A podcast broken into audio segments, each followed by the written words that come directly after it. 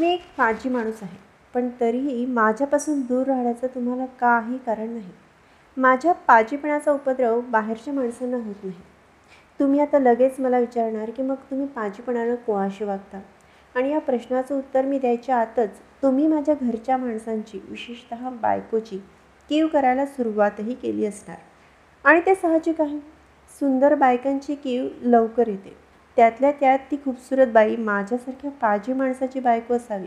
मग इतरांच्या तिची कीव करण्याची जणू स्पर्धा सुरू होते. बक्षीस लावलंच तर पहिलं बक्षीस सगळ्यांना विभागून द्यावं लागेल. थांबा जरा जरा सबुरीनं घ्या. मी घरातल्या लोकांशीच भाजीपणानं वागतो हे खरं आहे. पण घरातले लोक लोक म्हणजे तरी कोण? तर मालती आणि मीच.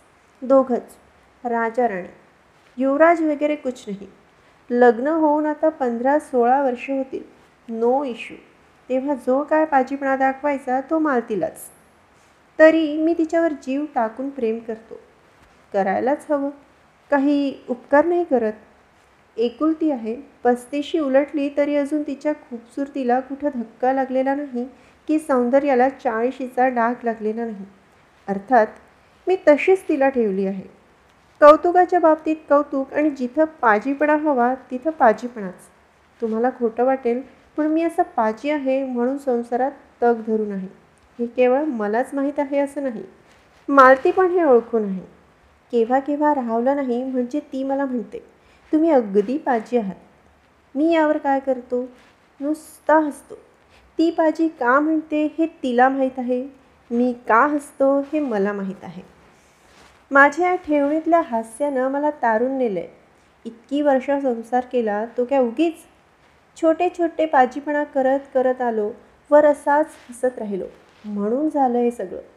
लहान लहान पाजीपणा करत आलो म्हणून परवाच्या प्रसंगातून निभावलो.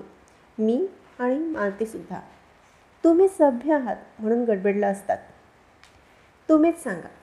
तुमच्या बायकोवर आणखीन एक माणूस प्रेम करतोय हे तुम्हाला समजलं तर तुम्ही काय कराल? तुम्ही बायकोशी भांडाल कदाचित मारालही त्या माणसाचा परस्पर काटा काढाल पण हे बरोबर नाही. हे झाले सभ्य लोकांचे मार्ग. आपला मामला निराळा. मी यातून केवळ पाजीपणाच्या जोरावर बचावलो. मी काय करावं? एके दिवशी कामावरून घरी परत येताना सरळ मधुकरच्या घरी जाऊन त्याच्यासमोर उभा राहिलो. मला पाहून तो जबरदस्त हादरला.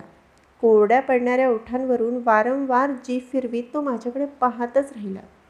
त्याची अशी अवस्था होणं साहजिकच होतं. त्याचं वय ते असं किती असावं? जेमतेम एकोणीस वीस. हो म्हणजे मालतीपेक्षा तो चांगला दहा पंधरा वर्षांनी लहान होता. त्याच्यासमोर मी असं अकल्पितपणे उभा राहिलो तेव्हा तो टरकला. चेहऱ्यावर भीतीचे भाव दर्शवू नयेत हेही त्याला सुचलं नाही. आईवडिलांकडे तक्रार केली तर त्यांना भिण्याचं त्याचं वय ओसरलेलं नव्हतं.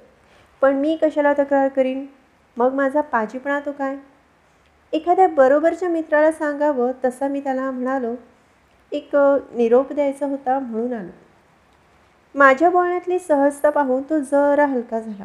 त्याने मला बसायला सांगितलं व तोही माझ्यासमोर नीट बसला. घरात कोणी नाही वाटतं. एवढ्यातच सगळी बाहेर गेली. मी खुश झालो. मला योग्य ती वेळ सापडली होती. हवी ती संधी न मिळायला मी काय तुमच्यासारखा सभ्य आहे? मी बहुतेक मालतीचाच काहीतरी निरोप आणला असेल या कल्पनेनं तो माझ्याकडे पाहत होता. मीही त्याच्याकडे व्यवस्थित पाहत होतो. त्याच्या लक्षात येणार नाही अशा बेतानं त्याची प्रत्येक हालचाल टिपत होतो. मालतीला हा प्राणी का आवडला असावा याचा अंदाज घेत होतो. निस्तब्धतेत जाणारं प्रत्येक मिनिट मधुकरची अस्वस्थता वाढवित होतं तर माझ्या विचारांची जुळणी पक्की करत होतं. अधीर होऊन तो शांततेचा भंग करणार एवढ्यात मी म्हणालो उद्या तुम्ही आमच्याकडे जेवायला येणार आहात ना? माझ्या या प्रश्नासरशी मधुकरच्या डोक्यात विचारांचा डोंब उसळला असणार. मालतीचा व त्याचा हा बेत गुपचूप ठरला होता असं त्यांना वाटत होतं पण मला तो समजला होता. मालतीला त्याची ओळख मी दिली नव्हती त्यामुळे मी उद्या लवकर जाऊन फार उशिरा परतणार असंच ती अद्यापी समजत होती. पण पंचायत पडली होती ती आत्ता मधुकरला. जेवणाच्या कार्यक्रमाचा बेत मालतीनं मला विश्वासात घेऊन सांगितलं की काय याचा त्याला अंदाज येत नव्हता.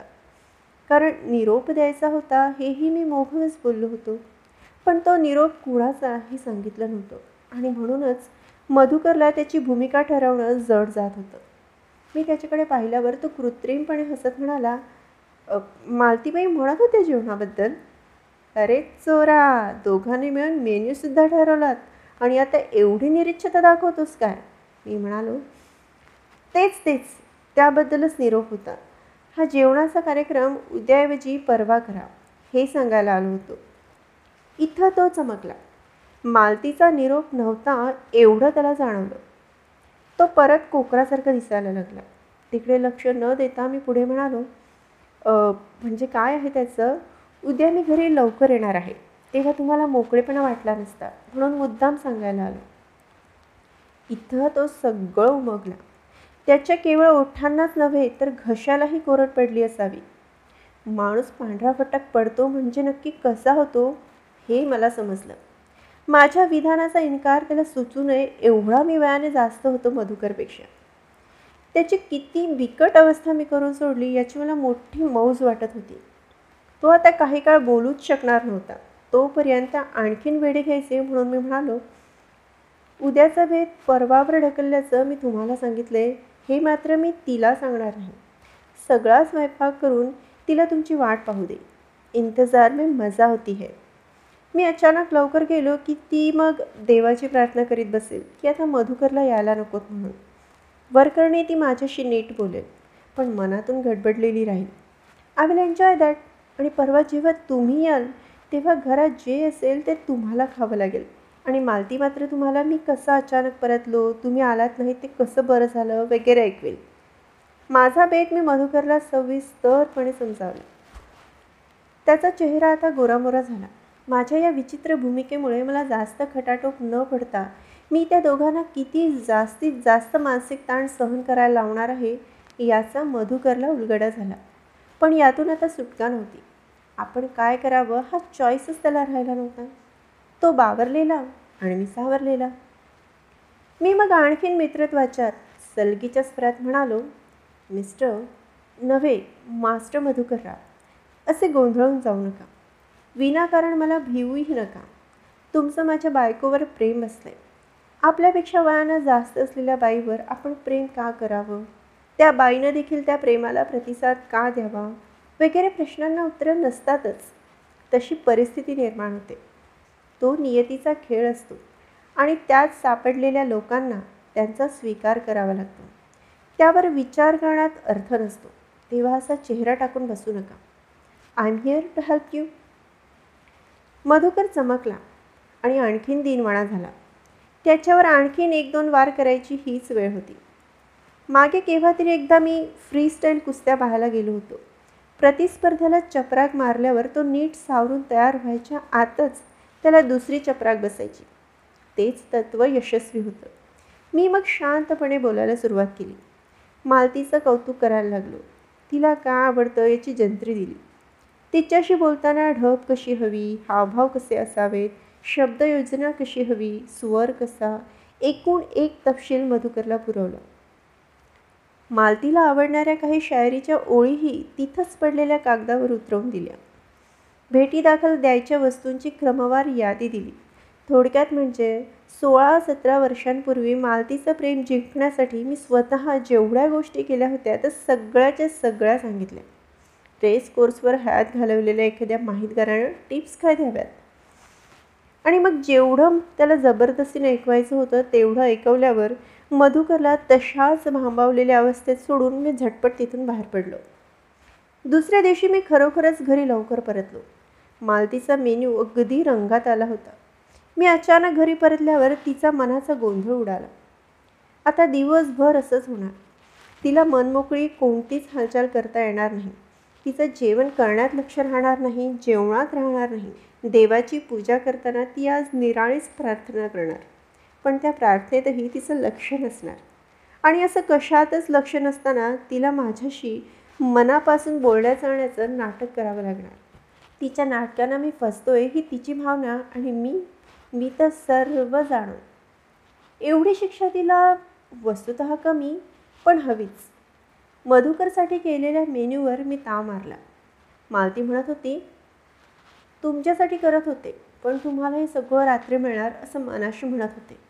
पण तुम्ही अचानक आलात देवच पावला. त्यावर मी मनात म्हणालो कधी कधी भलताच देव प्रसन्न होतो. अख्खा दिवस मी मजेत घालवला. मालतीचा दिवस मात्र संपता संपत नव्हता. मला आणखीन एका गोष्टीचा आनंद झाला होता. तो म्हणजे आज न येऊन मधुकरनं माझं ऐकलं होतं. त्याचाच अर्थ तो आज न येता उद्या नक्की येणार होता. खरोखर मधू दुसऱ्या दिवशी मला रस्त्यावर दिसला. मी त्याला दिसणं शक्यच नव्हतं. कामावर जातो असं सांगून घराभोवतीच एक फेरी टाकून आदल्या दिवशी निश्चित केलेल्या एका जागी येऊन मी उभा राहिलो. इथून मला सर्व काही अगदी व्यवस्थित समजणार होतं.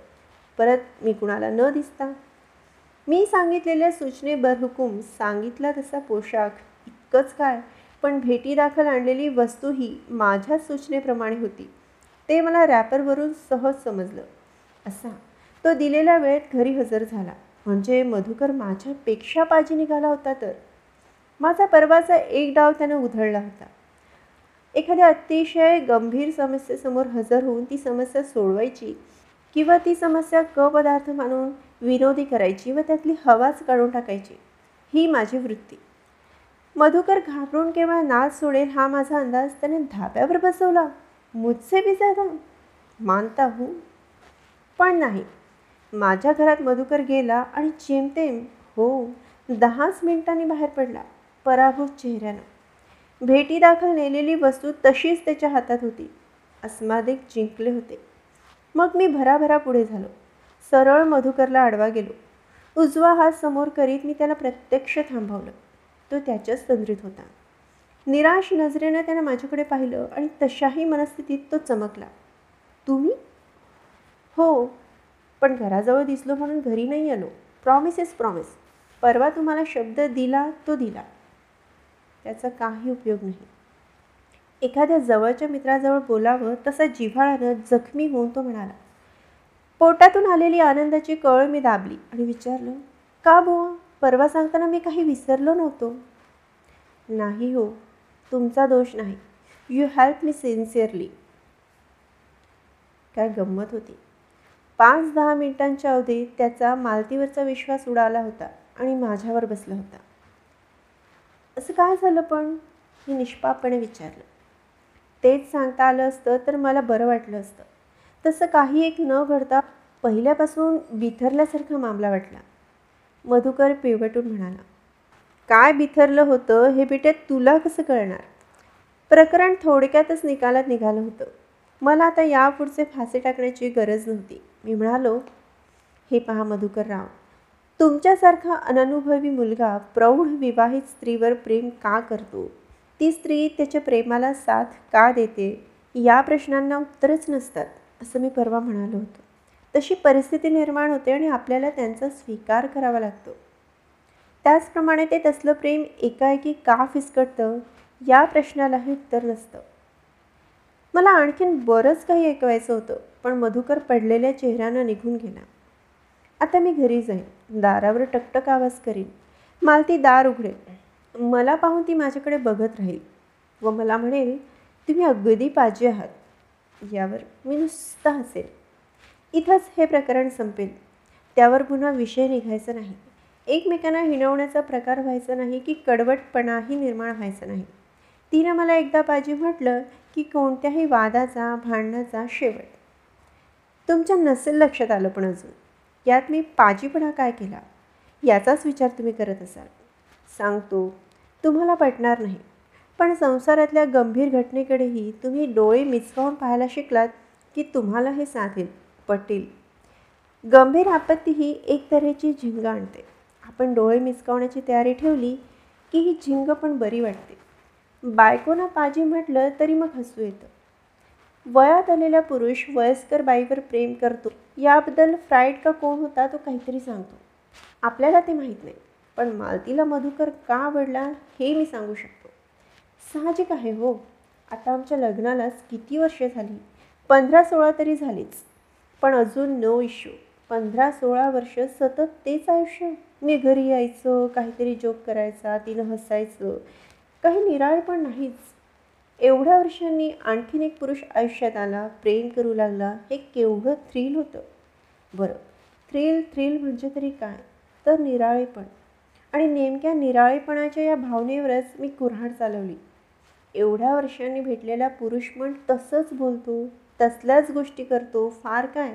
भेटीदाखल आणलेल्या वस्तूही त्याच आणतो याचा अर्थ काय? मग नाविन्य राहिलं कुठे? नाविन्य नावाची वस्तूच अस्तित्वात राहिली नाही. तर राहिलं काय? राहिलो आम्ही. म्हणूनच ती मला पाजी म्हणेल आता दार उघडल्यावर. आणि मी नुसता हसेल.